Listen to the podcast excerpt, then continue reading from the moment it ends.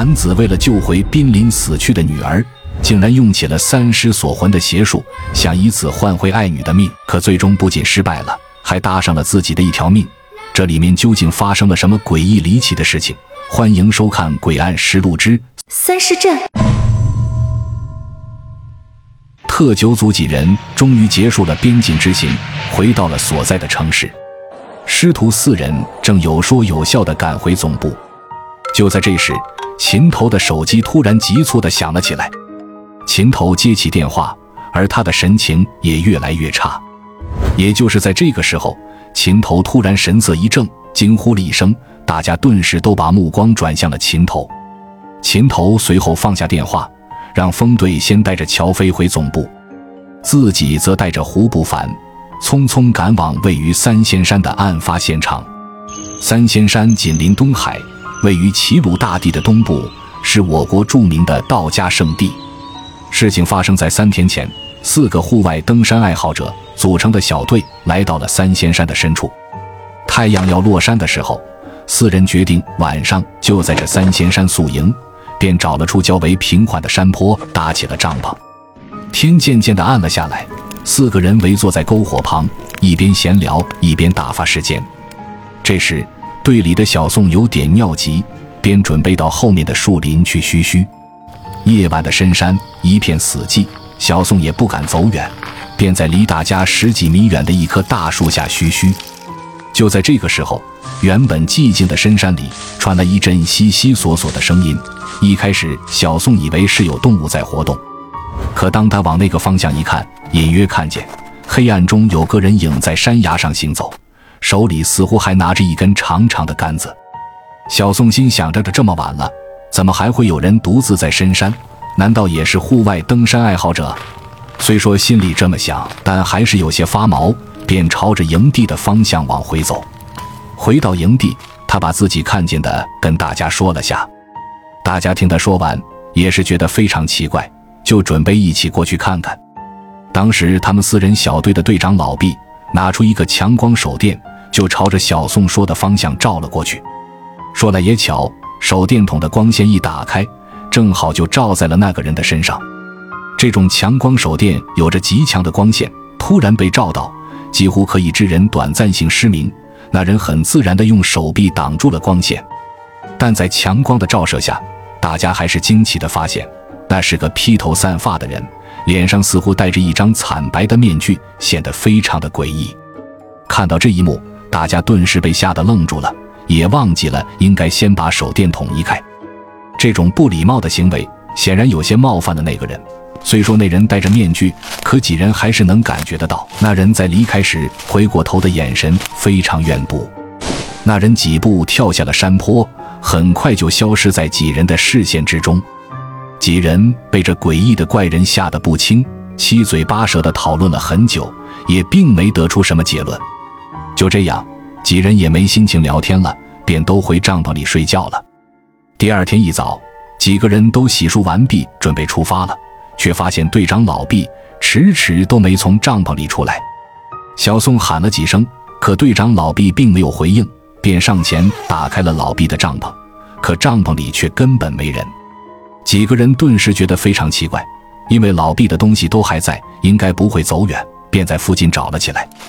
可找了整整一上午，连老毕的人影都没有见到，几个人心里都开始慌了起来。三个人没办法，只能先找路下山，回去通知警方，再上山搜救失踪的老毕。可当几人走了大约两公里左右山路，却突然发现一处隐秘的断崖下有奇怪的东西。几人走近一看，顿时都吓得浑身冰凉。那个诡异的画面根本无法用现有的恐怖词语来表达。只见断崖下的平地上，被人为的立着一根木桩，木桩上插着一个人。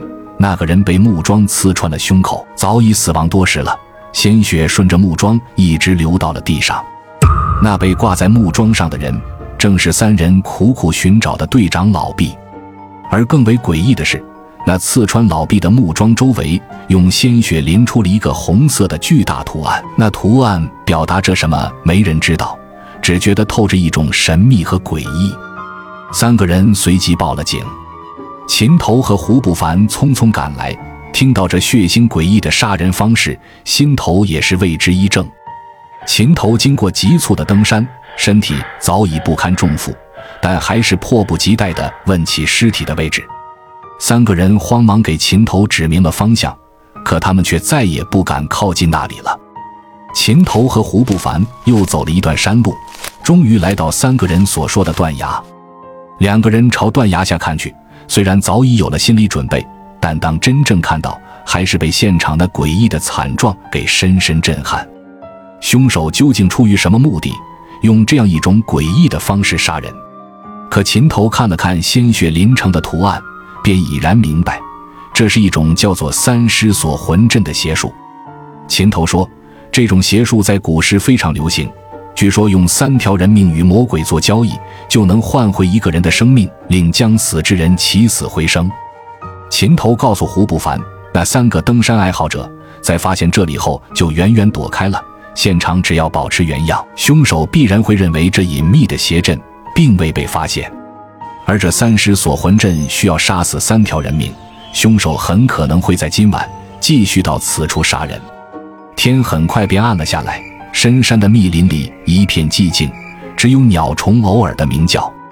浓密的灌木丛后面，秦头和胡不凡隐藏在那里，等待着凶手的出现。师徒两人耐着心蹲守在原地一动不动的。突然，那凶杀现场后面的密林里传出了一阵轻微的悉索声。琴头一把压低了胡不凡的头，更加小心地观察着周围的情况。又过了一阵。树木突然被分开了一条路，从里面探出了半个身体。那人穿着一身破烂的麻布衣服，脸上戴着一张惨白的面具，谨慎地观察着周围的动静。当发现周围没人后，那人从地上拽起了一个人，那个人似乎一点意识也没有，不知是死是活。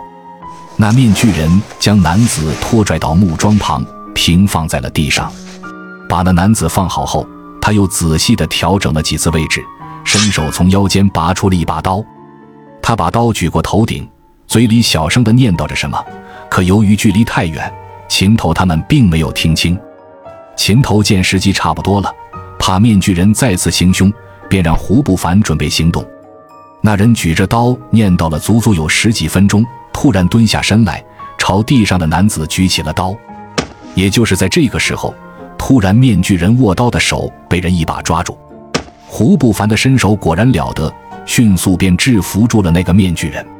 还没等那面具人挣扎，一双冰冷的手铐就已经铐在了他背后的双手上。秦头见面具人已经被制服，上前一把扯掉了那人的面具。面具下是个四十岁左右的男子，其貌不扬，并没什么特殊之处。琴头问他：“你想换回谁的生命？”竟然用如此残忍的方式，而且还告诉他这种邪术对实施的地点要求很高，这片山坡气象混乱，是根本不会成功的。那中年男人听到琴头点出了他所用的邪术，顿时吃了一惊，然后沉默不语地低下了头，再也不说话了。经查，犯罪分子名叫刘赞前，他的女儿因病濒临死亡。后来听说了这种三十锁魂阵，试图以此挽回爱女的命，但最后还是失败了，还搭上了自己的一条命，被判处了死刑。